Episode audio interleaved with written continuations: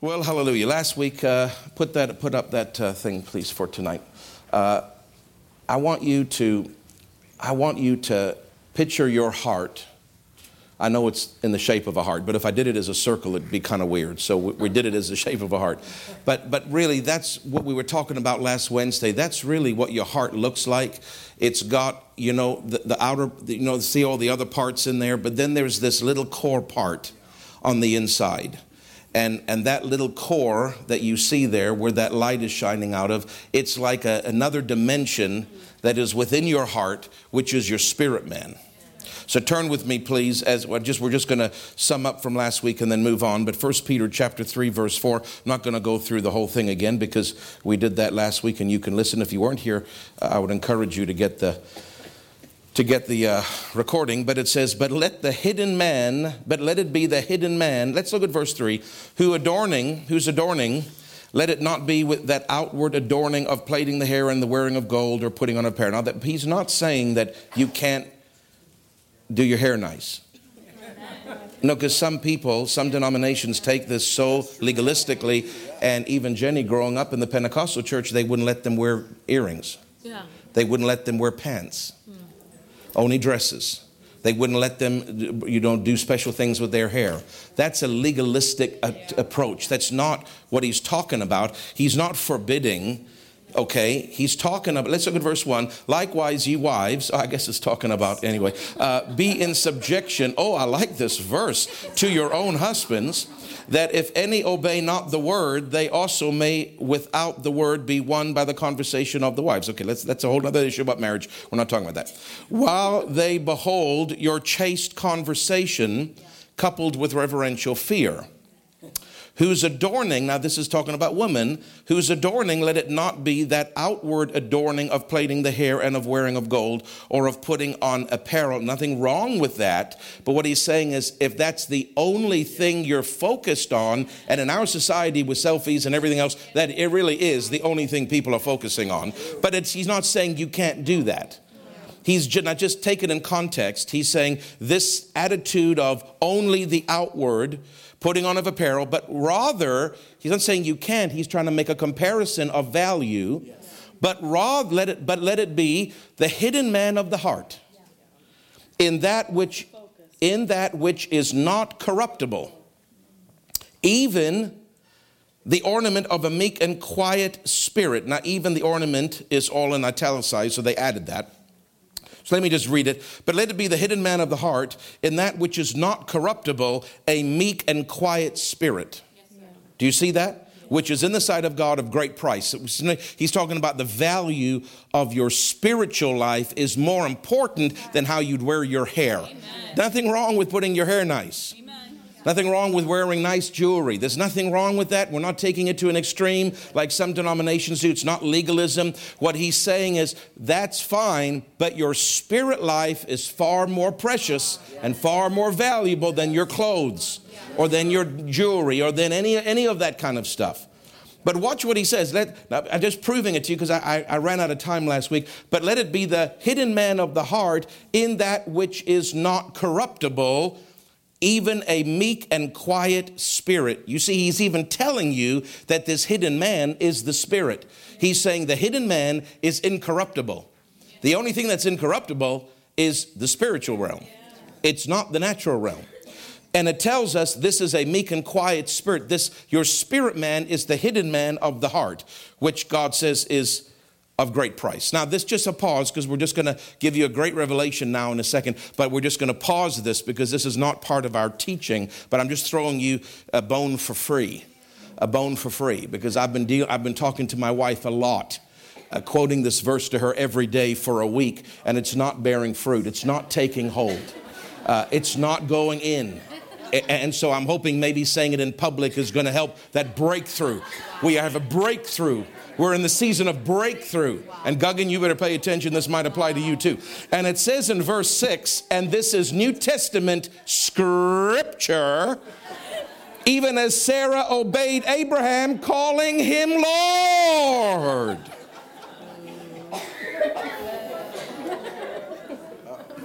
Whose daughters ye are? The daughters of Abraham. Yes, I am. I've been telling her, Kim, I've been trying, sister. I didn't even focus on the obeying part. I just said, calling him Lord. And I said, honey, just, just say, my Lord. Just, just try it on for size. But she just refuses. Anyway, let's get right back to what we were saying. The hidden man of the heart, and that which is not corruptible, a meek and quiet spirit, which is in the sight of God of great price. So there's this, this heart, which is everything really. Your heart is the inner part of you and that includes this, you know, all the other parts there. It's that's the shallow waters, that's the soul realm, or that's the, remember, ye are the temples of the Holy Ghost. That includes being the temple of the Holy Ghost means that he's comparing our physical bodies, our, our, our being, spirit, soul, and body, to the temple because it was the temple of God and we're the temple of the Holy Ghost. And so this, this outer area in the heart the shallow waters, that's the soul. The body is the outer courts. The, the, the, inner courts or the holy place is the soul realm. And then, like I said on Sunday, I didn't say it last Wednesday, but I said because I ran out of time. But this, eh, this holy of holies, this inner place, this inner chamber, it was a, it was a room within a room within the temple. And there's a room within a room. That's where your spirit is. That's the, the holy of holies is actually inside you.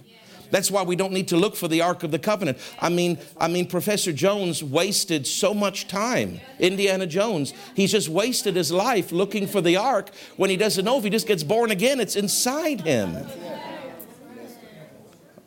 Thank you for your enthusiasm.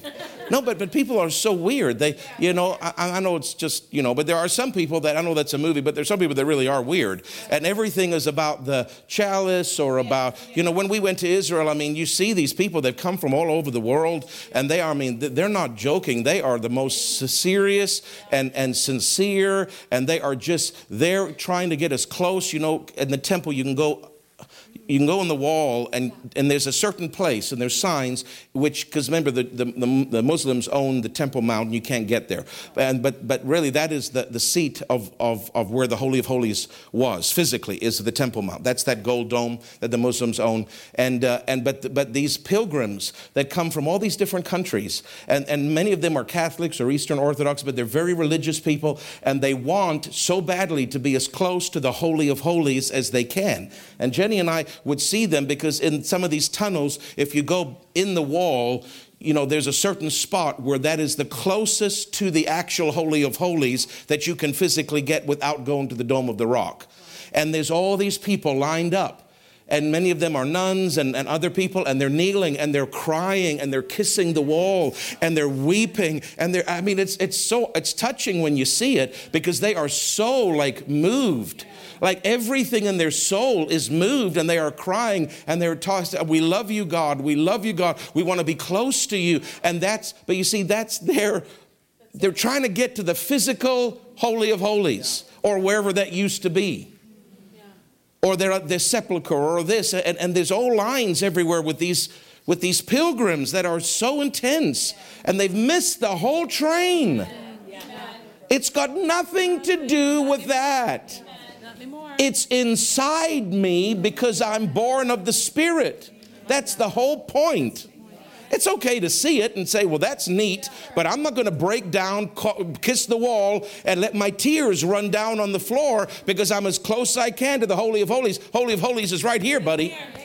It's in my spirit man. My, my body is the temple of the Holy Ghost. I have an outer court, that's my flesh. I have an inner holy place, that's my soul. Mind, will, emotions, that's the black part there of the heart, that's the shallow waters, that's the living room. But then I have an inner chamber, a room within a room, a secret place a secret place within the outer within that holy place is a holy of holies it's a secret room it's an inner chamber and that's there's something in my heart that is another dimension. It's it's not it's I can't I can't I can't express it. I'm trying with pictures to help you kind of try to catch it, but is it's something within your heart there's another place. Why? Because he says here, the hidden man of the heart. Now, that word hidden, let me just read it to you exactly from the Greek language. It means the concealed place the private place, the hidden place, the inward place, the secret place, the place that is covered. In other words, what he's saying is this inner man, this spirit, we know it's a meek and quiet spirit, this incorruptible spirit, which is called in other, other epistles the hidden man, I'm sorry, the inner man or the inward man. But he calls it here the hidden man. So you can call it the inner man, the inward man, the hidden man. It's all your spirit. But what he's saying is this man, he doesn't just call him inner, he says he's the hidden man, but he's hidden in a secret place within the heart, yeah. in a concealed, covered area that is not obvious. Do you understand? So your, your heart contains your soul and your spirit. That is your, the, the soul realm is your your holy place. It's the, it's the shallower waters. It's your mind, your will, your emotions. It can be evil. If you don't renew your mind, you don't guard your heart, that, that part of your heart, it can become wrong. Remember, I read all those verses, how you can have evil things coming out of your heart? But, but you see, if you, if you renew your, that part of your heart, which is your soul, the shallower waters, it can be right.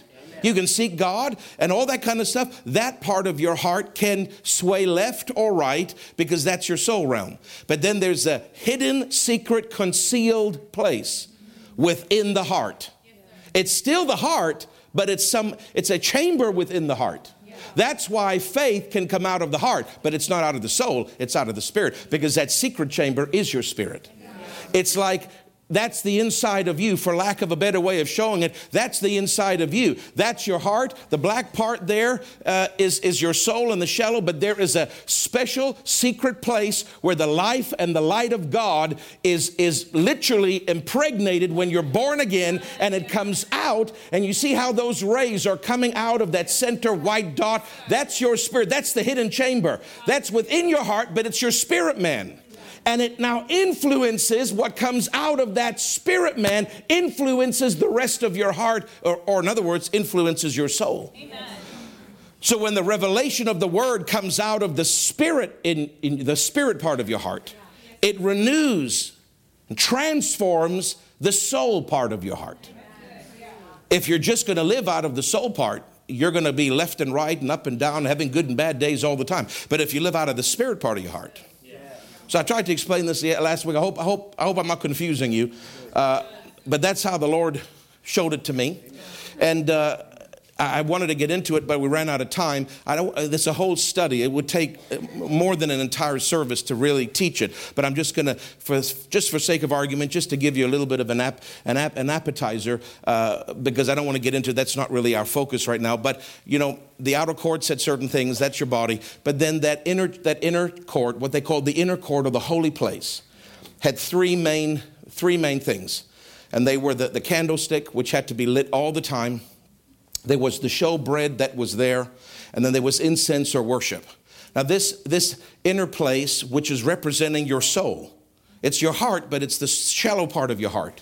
It's the part that can be, that if you don't guard it, it, it can go wrong. Yeah.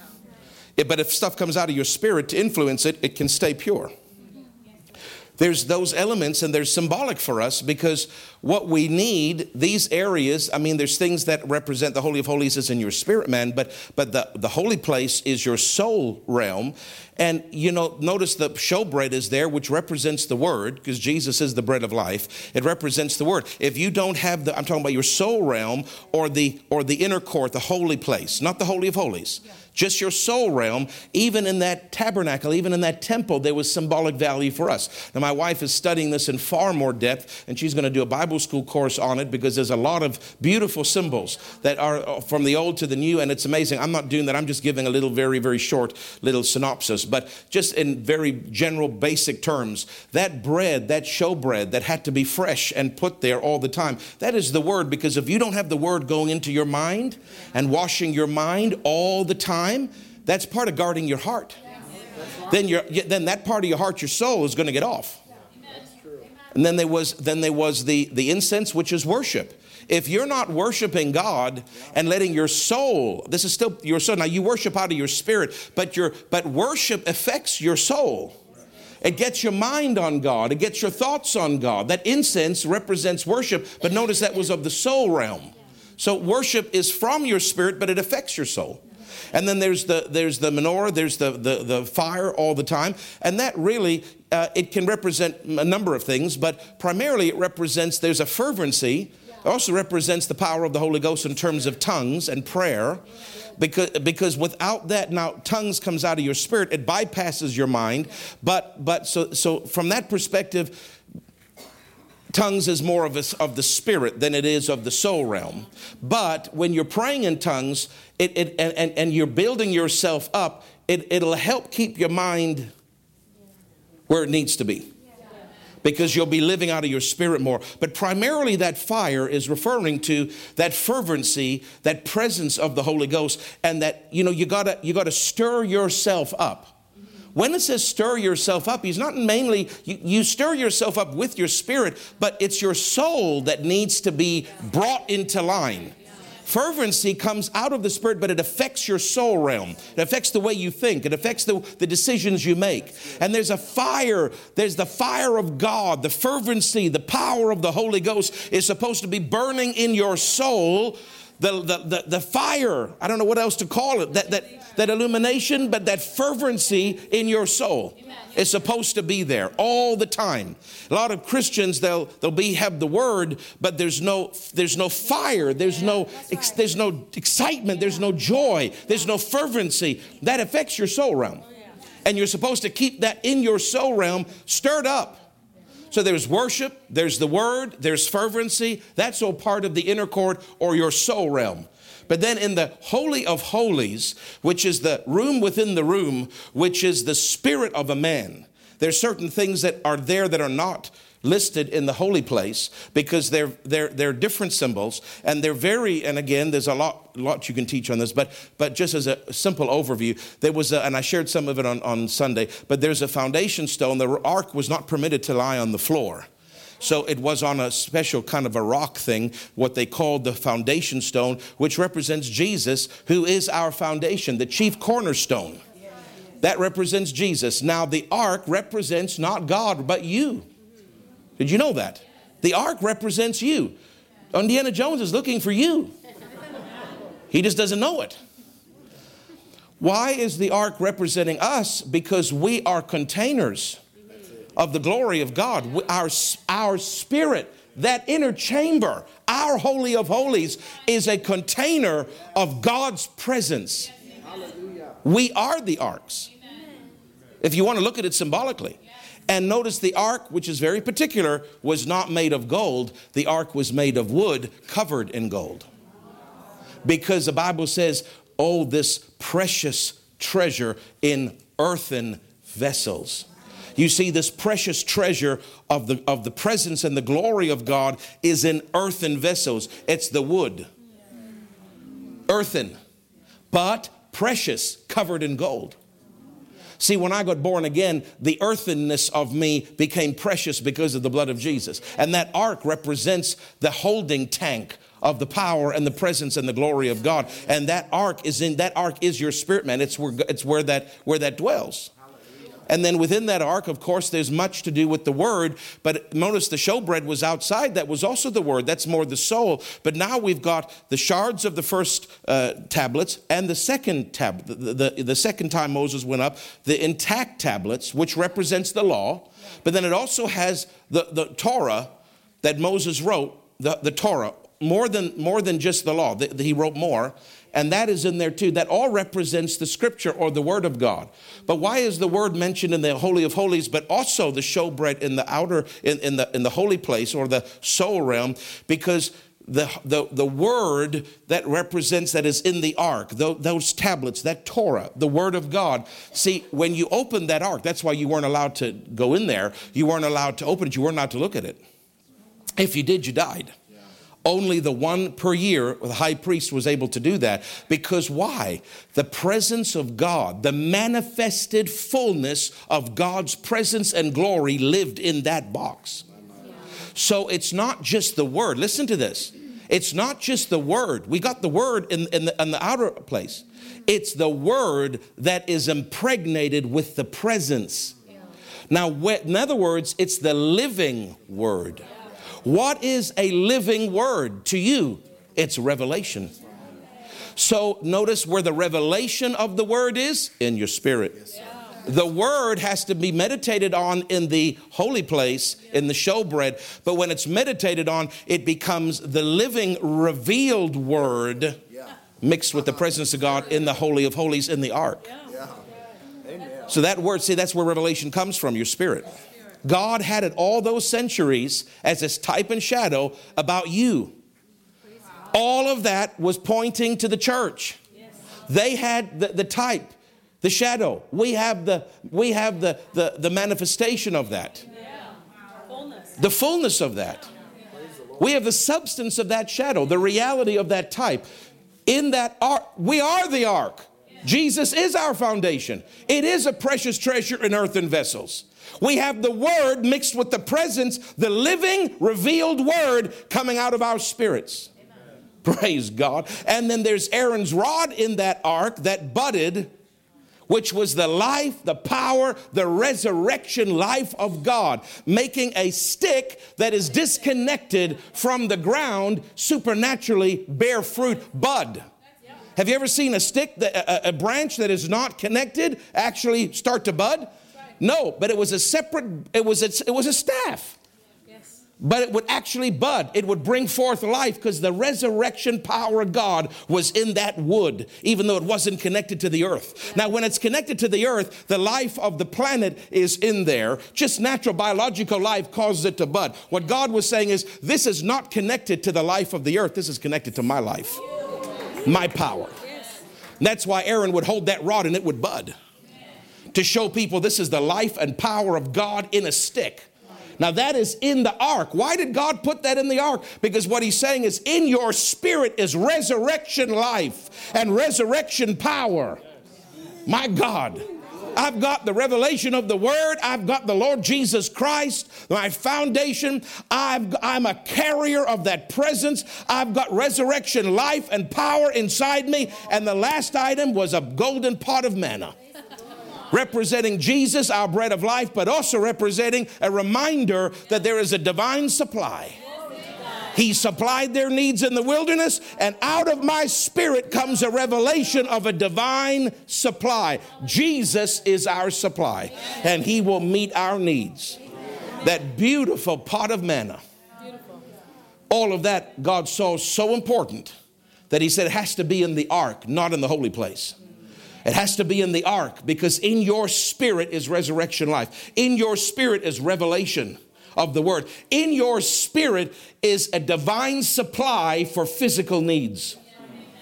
Out of my spirit comes a divine supply that will manifest physically for my money, for my whatever I need, health, whatever, favor. That manna represents everything that we need in this earth, and it comes out of our spirit. Hallelujah. All of that that little white dot there is the Ark of the Covenant. It is the Holy of Holies. It is the container within the hole. It is the secret chamber within the outer room. It is the deep waters, not the shallow waters. That is where your spirit is. Hallelujah. Hallelujah. I hope it helps you. I hope it encourages you. Because if you think of yourself like that, you'll, you'll, you'll endeavor, Lord, I want to live out of that secret hidden chamber. I want the hidden man of the heart to be the real. This is the real me. I want to focus on that.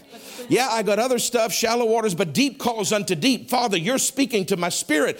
The voice of God, the deep, calls unto the deep waters of my spirit, which is the hidden chamber within my heart. Praise God.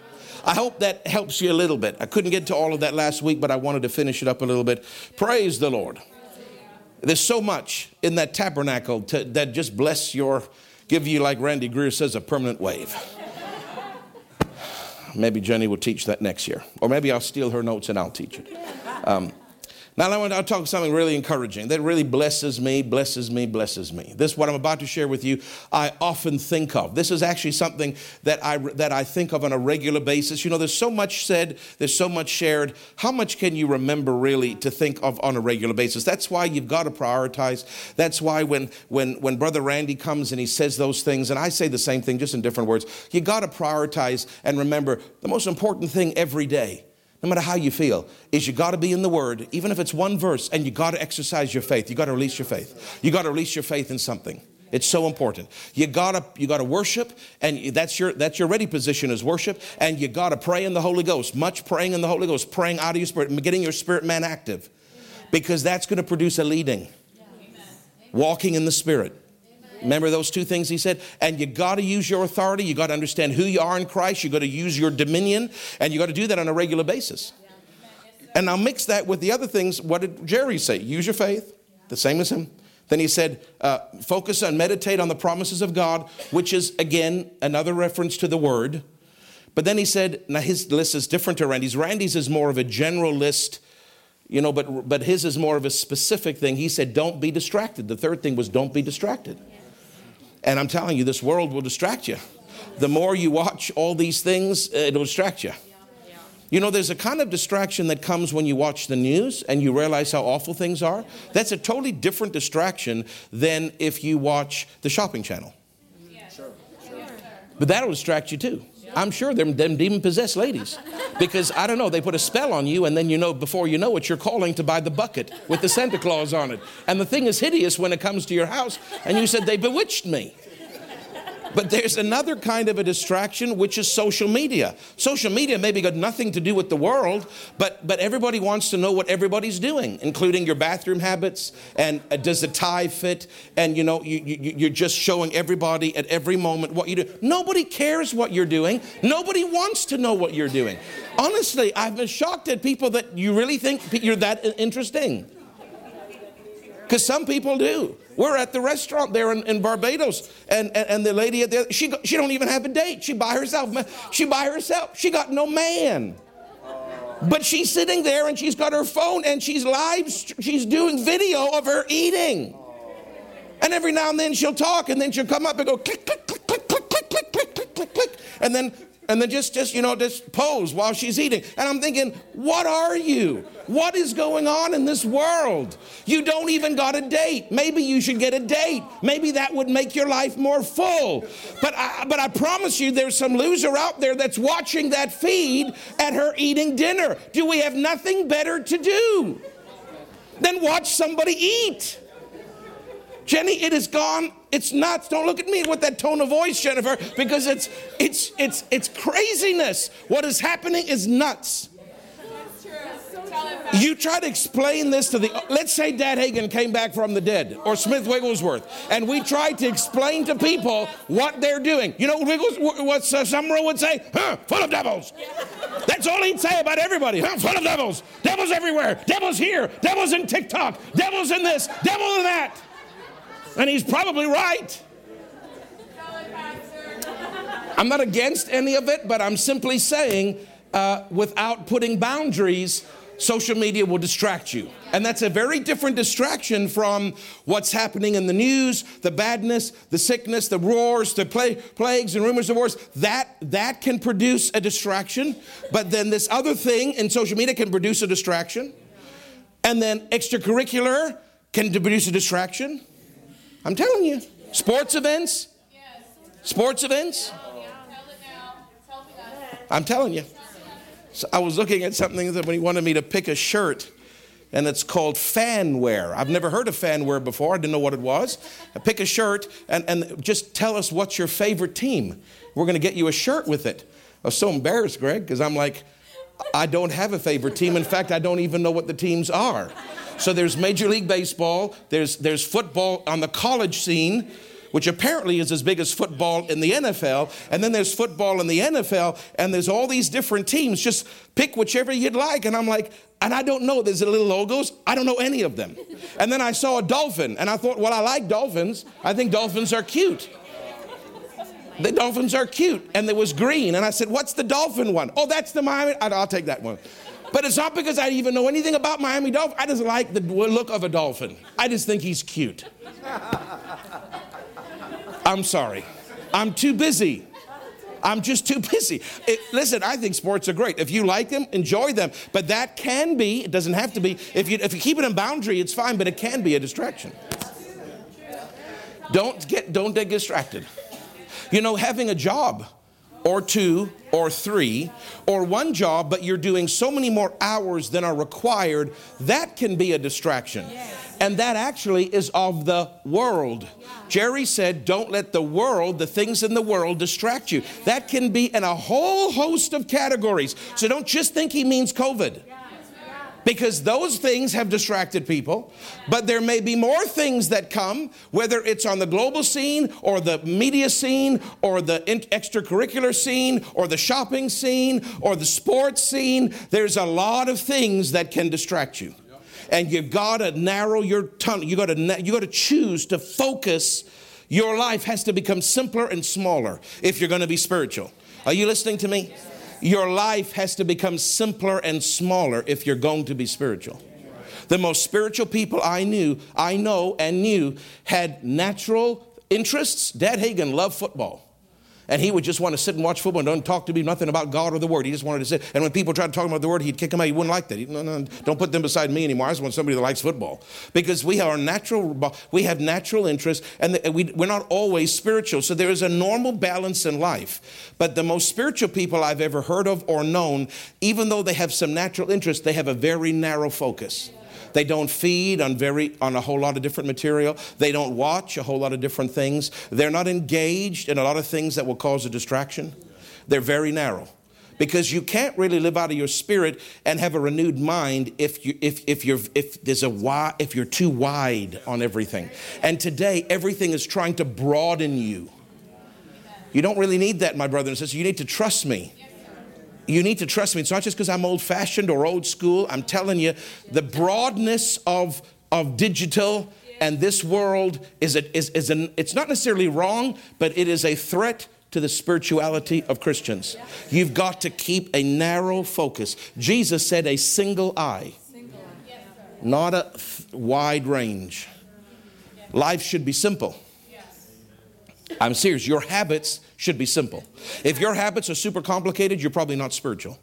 Your habits need to be simple. When I wake up in the morning, I'm thinking about a whole million things. I really mean it. You say, well, you're just too simple. Well, then all the spiritual people I know are too simple. But I, I wake up thinking about, okay, Lord, I don't care which order I do it in, but there's going to be worship in my day. Oh, there's going to be praying in the Holy Ghost in my day. There's going to be that endeavoring to be led. There's going to be the word and meditating on it. I'm going to be releasing my faith in different things. And as I'm going to use my authority. There was a situation, and uh, Lukey was late a little bit, and I had to drop him, take him in because they lock the doors if you don't get there on time. We had something, he, he was a little bit late. And I come in there, and, and I'm saying goodbye to him where the reception is at the school. And uh, there's there's a little girl, looked about his size, but there's a little girl over there on the phone. They pulled the phone on the counter, and I just didn't think anything of it. And I'm just talking to him and making sure that, you know, his lunch and everything is ready before I give him a hug. But see, now I'm talking about being led by the Spirit. Something in me, like a magnet, I can't explain it. I was just like I was pulled. I, and I couldn't get, I couldn't, I kept, I, I kept looking at that little girl and I'm thinking, why am I doing that? What, what, what is going on here? But my spirit was drawn to her. Have, has that ever happened to you? Where your spirit literally pulls you towards someone? And I'm looking, and I didn't know what she was doing because she's talking on the phone. And then as I'm looking at her while Luke is unpacking and doing whatever he has to get his, getting his coat off, I'm looking, and, and I notice that she's pulling, her, she pulled her little leg up, and, uh, and she's covered her face with her arm, and she is sobbing. She is weeping and trying to hide it. I mean, agony. And I thought, that's, that's probably why. I didn't know she was crying at first. And so I said, Luke, do you know who that little girl is? He goes, Yeah, that's Lily. She's in my class. I said, and I've seen the class photos, so I know what Lily looks like. And, uh, and I said, uh, I said, what, what's going on? Oh, Daddy, she does it every day. I said, what do you mean?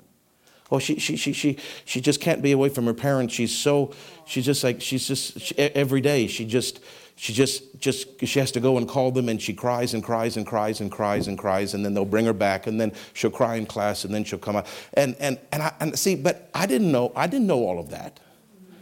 And I'm telling you that anointing came on me. Boy that anointing came on me.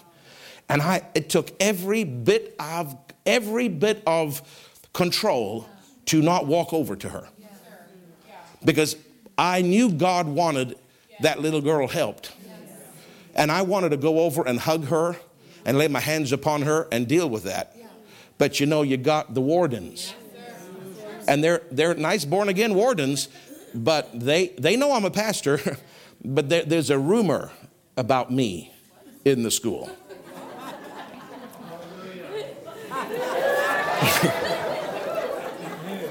yeah, uh, there is. Uh, they all know me and they treat me real different, and not all in a good way. Because uh, they're part of the Pentecostal Assemblies of Canada, and they believe God heals when He wants. They don't have any clue about anything to do with authority. They certainly don't believe we have authority over sickness or demons or anything like that. And so when COVID came, I had some words with the principal. I did. But they were Holy Ghost inspired words because of the fear based environment. And so I think there was maybe something sent out about me. Because it's like they watch me. It's like they're, they're, uncom- they're, they're, they're, they're, they're not too sure, like I'm a crazy man, like the wild one has arrived. So I want to go over so bad. My spirit is drawn to her. The compassion of God is on me. The anointing, I know when the anointing is on me. Uh, but the wardens are there. There's three of them. They're nice, but they'll jump across that table and tackle me if I do anything like that. And I thought, well, Lord, if I do that, I'm going to have a problem on my hands. And then I thought, well, maybe it's good. See, because part of me is, is mischievous and part of me isn't. But part of me thought, well, the Bible says I fight the good fight of faith. And so maybe this will be a good fight. Maybe I'll, I'll take all three of them wardens on. And I'll bring out that principal too. But I just felt, no, don't make a scene. just don't make a scene. So I, so I just packed him up and he trotted off. And, and, I, and I'm looking at her and I'm thinking, Lord, should I go? And I'm like, no, because the wardens will kill me. They already have had a, a, memo about me. So I better not, I better not get in trouble here. But I go and I felt just like, oh, so bad. Like I just, that God wanted to help that little girl. And I didn't know that she's been doing that every single day. And like just heartbroken. And so, anyway, I get to the car and I heard the Holy Ghost say, Son, even though you didn't lay hands on her, talk to me. Deal with that in the Spirit. Deal with it in the Spirit. So, you know, the guy salting the sidewalk, the maintenance man, I don't want him to see me because there's a memo that's gone out. I'm, I'm sure of it. I'm sure of it. So I pull up where, where he's not going to be beside me and, uh, and, and, I, and I started, that anointing came on me. Boy, I'm telling you, just like I was in a healing line. And I started speaking to that evil, tormenting spirit. And I started speaking to that fear. And that anointing was so strong. And I dealt with that in the spirit. And I said out of my mouth, now from this day forward, she'll be different.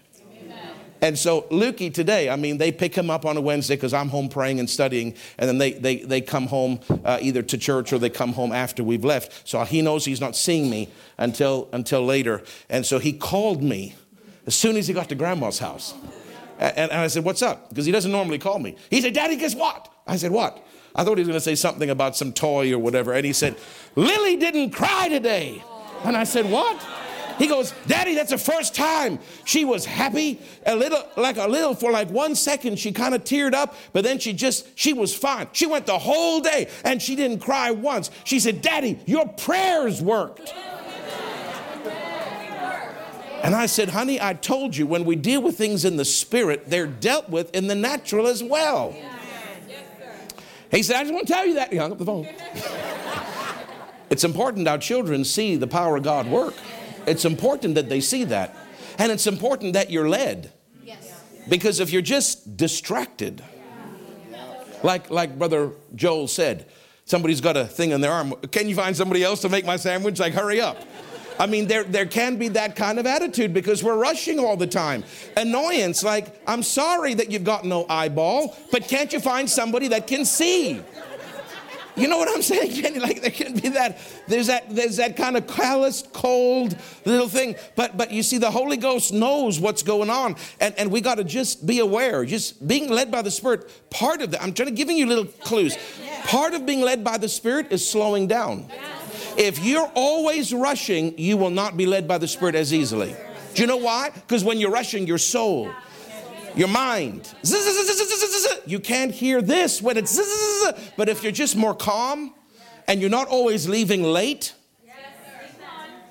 why'd you get in that accident? Somebody says. Why didn't you hear the Holy Ghost say not to take that road? Probably because you left late.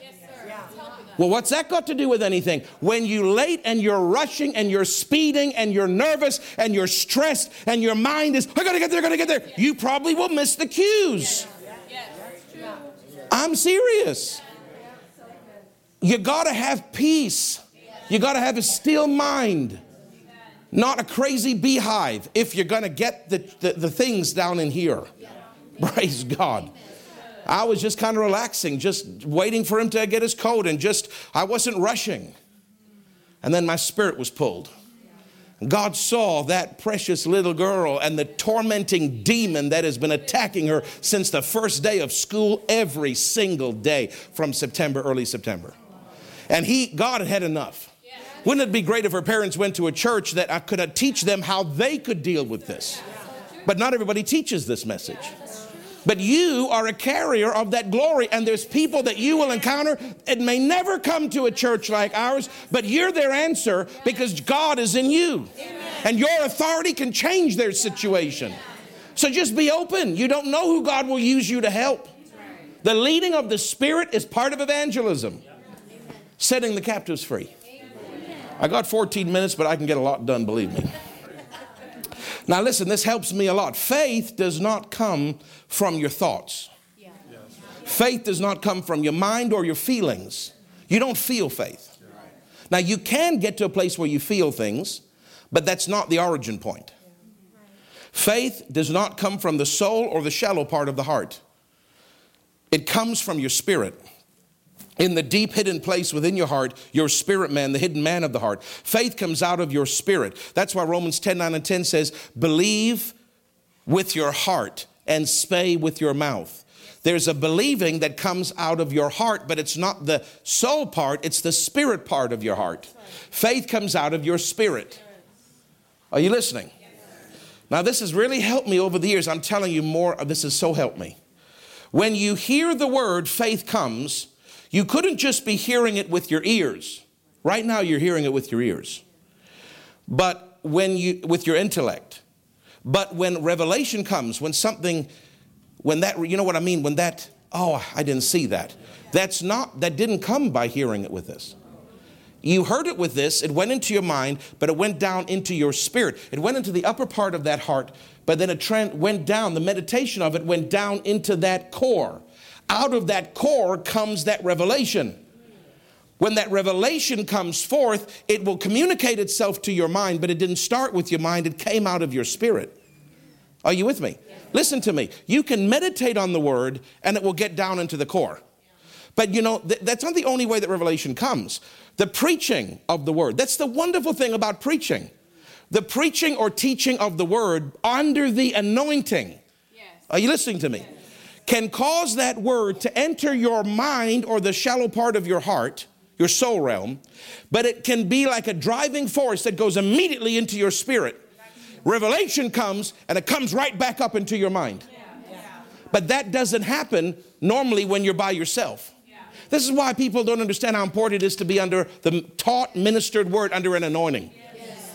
Because when I'm when I'm at home, it's like it's like that word is coming in, I'm reading it, and it's very gentle. It gets into my mind and it starts to seep, it starts to filter. When we went to the Harrison's Cave that you told me to go to, in, in, in, Barbados, and we go through a little train 170 feet beneath the surface of the. And as you're going, you have to wear a little helmet thingy, uh, I guess because of people's hair or whatever, I don't know.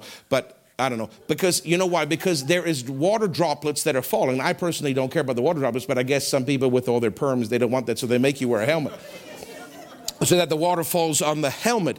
But of course, it's also falling on your hands and your arms and your phone. And as you're going, there's a little, so the lady is very, she reminded me of Audrey in our church. I mean, it could be Audrey's twin sister, uh, the way that she talked. She's excellent, excellent tour guide at the front of the little train there. And, uh, and she's talking and she says, now that water that you're feeling dropping on you, uh, because of the limestone and because of how deep we are, that's the rain that is coming down, going in the soil, but it has to go through the limestone, and it takes one year from the time it touches the soil until it's falling out of those, those stalagmites or whatever they call those thingies. You know, those, those those long pointy thingies. I can't remember what she told me. She'd be very upset because I can't remember what you called them. Anyway, something mites. Anyway, and but when they when they fall off that little thing and they and they fall down to the bottom of the cave, or in this case on my hand or on my helmet, that takes one year from the time they hit the soil to the time they drop. It takes that long to go through 160 feet of limestone.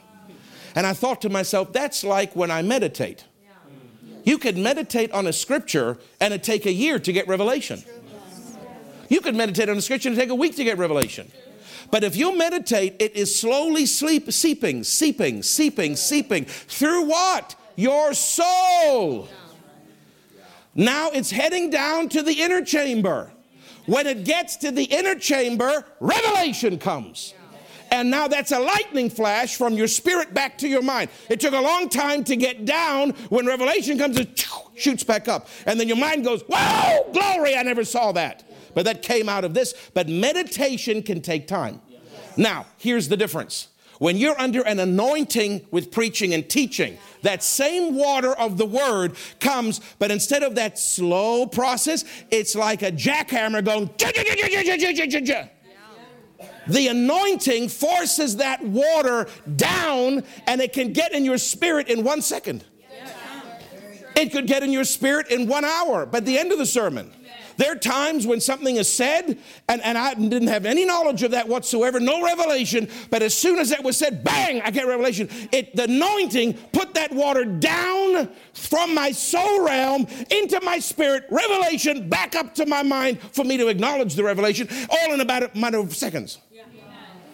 But that does not happen most of the time when you meditate because there's no anointing from an office when you're meditating. It's just you. And it's going to take longer. It doesn't have to take a year, could take a week, could take a day, yeah. could take half an hour. I'm not putting a time limit. I'm simply explaining to you, you meditating on the word will get revelation from your spirit, but it takes time. Yes. So don't be discouraged if you're meditating on the same verse for months mm-hmm. or weeks or hours. But when it's under an anointing, not everything, but there are certain things under that anointing from an office that is like a, a like a bang, it just shoots down. That anointing drives it into your spirit. And a revelation, and it shoots back up to your mind so you can acknowledge the revelation just happened. That's what people don't understand. It's not just about meditating at home, it's about being under the taught, inspired Word of God, under an office with an anointing, because that will cause faster revelation to come to you. Hallelujah. That's why we do it. That's why you're here. It's so important because God wants to get revelation to you faster than just what your meditation will allow. But don't ever just take the revelation that comes from a service. You've got to be meditating on your own. Yes. You can't just rely on the service. Yes, you got to do it on your own. Amen. You need both, right? Amen. Hallelujah. So, faith comes out of your spirit. When you hear the word, it goes down. I already talked about all that. Now, this has helped me so many times, so much. Dad Hagin taught me this. It's helped me so much as I close. Faith, as you know, comes out of your spirit. It's of the inward man. You don't believe God with your body or your feelings, you believe God with your spirit. Now, this is what Dad Hagin would say. He would say, It doesn't matter how I feel. It doesn't matter how much I don't know with my mind. It doesn't matter how many physical symptoms. I'm experiencing. It doesn't matter how tormented I am. It doesn't matter how much pain I'm in. All these issues are irrelevant because faith doesn't come out of my soul. All of that is of the soul and of the body. And so, listen, this really helped me a lot when I got this revelation because sometimes you don't feel good. You feel discouraged. You feel alone. You feel beaten up. Sometimes you're physically going through something and you're in pain and your body is not, not working right with you. And, or your emotions are just not where they need to be. You know, I'm, I'm, not confessing it. I'm just saying sometimes you wake up, you feel blue. You don't know why. Sometimes it's demonic, sometimes it's not. Sometimes it's something you, your body is and it's affecting your mind. Sometimes, you know, you just like another gray day. Like, does the sun exist in this country? You know, other times you just, you just, you're in traffic and then you're just like, what is my life about? Like, all I do is sit in traffic. Like, is this my life? Just traffic? And you know, and, and you, I'm just just being honest with you. There's different days where you're just rejoicing in the traffic. And then there's other days where you're just you don't feel that great. See, you're not used to people being honest with you. My job is not to lie from this pulpit. My job is to help you with daily experience, and the facts are some days are hard. We're not just a run, run, run. Some days are darn hard. As Randy Greer would say, doggone hard. Jesus himself said every day's got enough evil for itself. You don't need the evil of tomorrow. Just handle the evil of today. There's enough demons for today. That's what he was saying. You don't always feel like a Superman. Your body doesn't always respond like that. Your mind doesn't always, your emotions. But because faith is not of the soul or of the body, it does not originate from there. It does not matter how blue, how low, how sick, how tormented, how weak, how depressed. It does not matter how I feel. That has, is irrelevant to the issue of me using my faith. Amen. When I saw that revelation years ago, it changed my life. And I'm really meaning that because everybody has down days. But if you realize it don't matter how you feel today, leading of the spirit has got nothing to do with what you're going through. Because it doesn't come out of your soul, it comes out of your spirit. Faith has got nothing to do with how you feel. Even when you're racked with symptoms, don't let that bother you. It's not of the soul. It affects the soul, but it's not of the soul. It comes out of your spirit. So don't matter how I feel. Faith comes out of the place that is never touched by ill feelings. Faith comes out of my inner man. Faith comes out of my holy of holies. Faith comes the, from the place that is sealed by the blood of Jesus, where there are no demons and there are no blue days. So don't matter how blue I feel, I can always use faith. I can always be led. I can always worship because worship comes out of my spirit, not my soul. If you get that revelation, it don't matter what you're going through, you will learn to exercise faith in the midst of when all hell is breaking loose. You will learn to be led by the Spirit when all hell is breaking loose.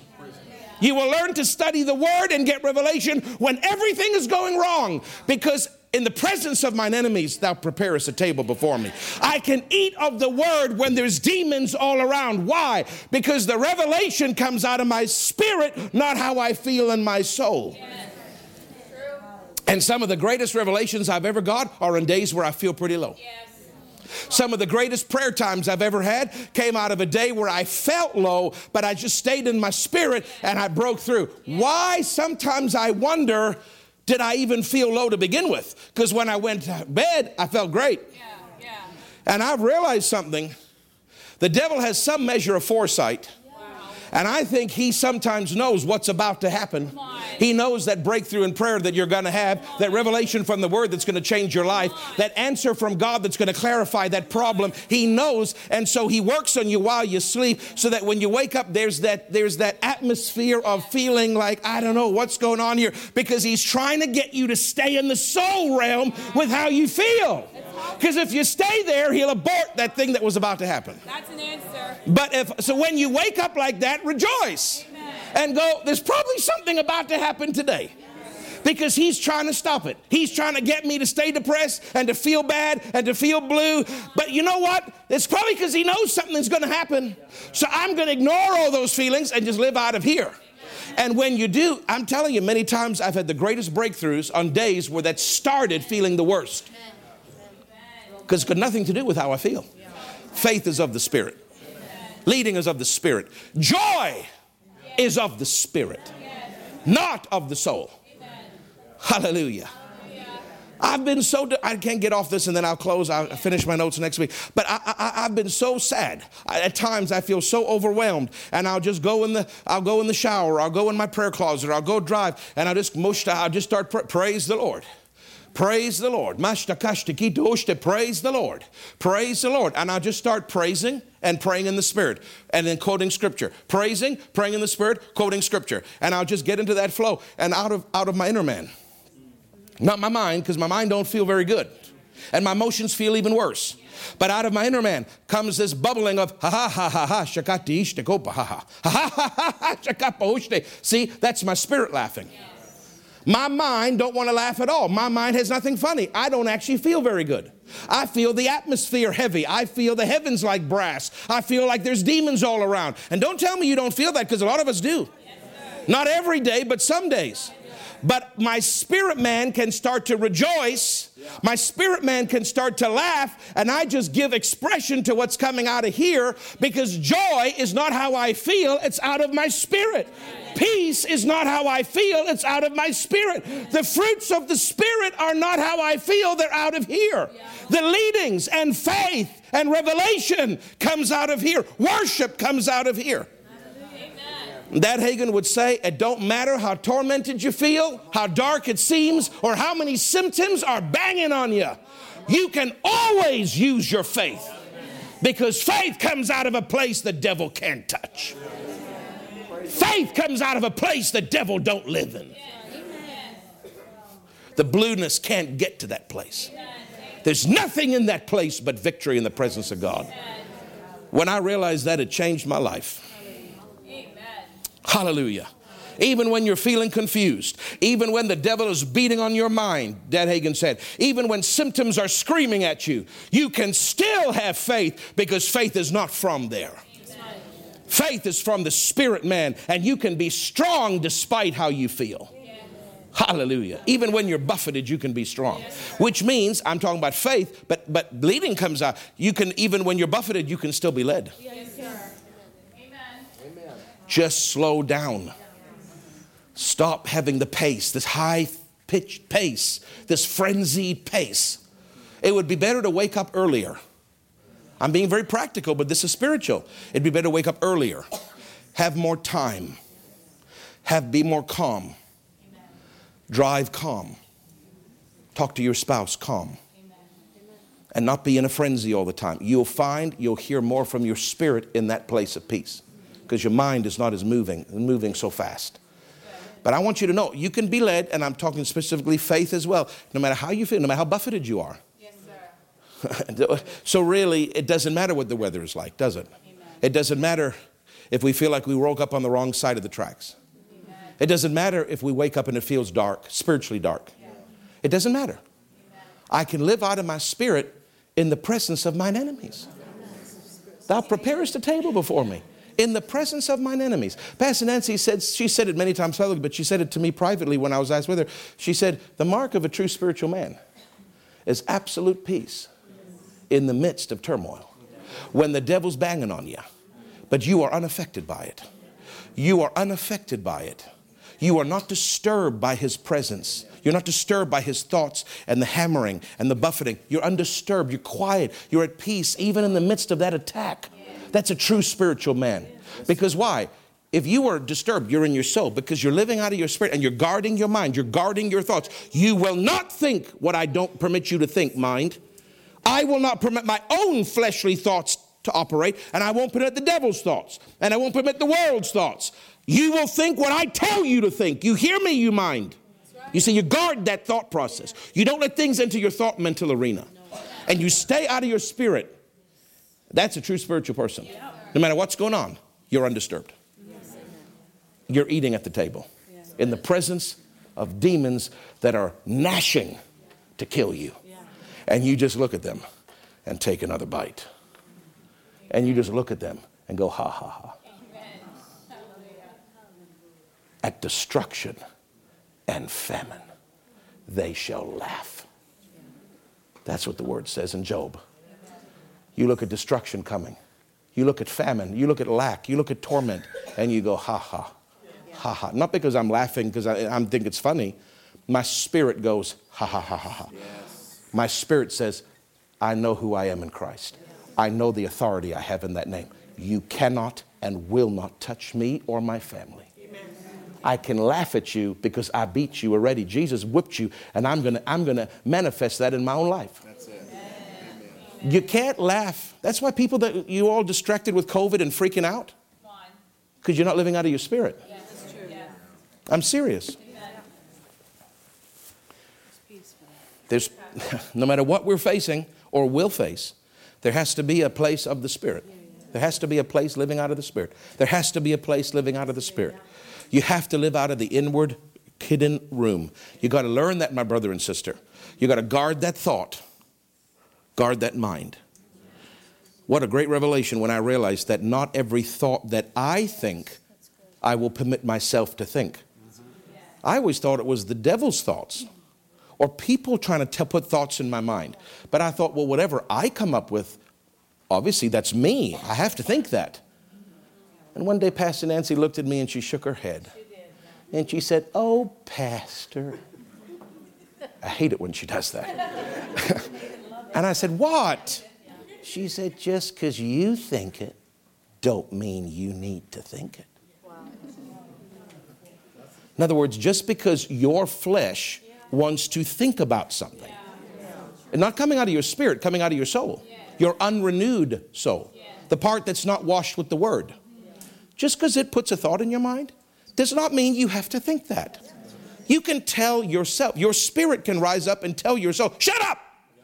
I will not think that thought. I will think what the word says.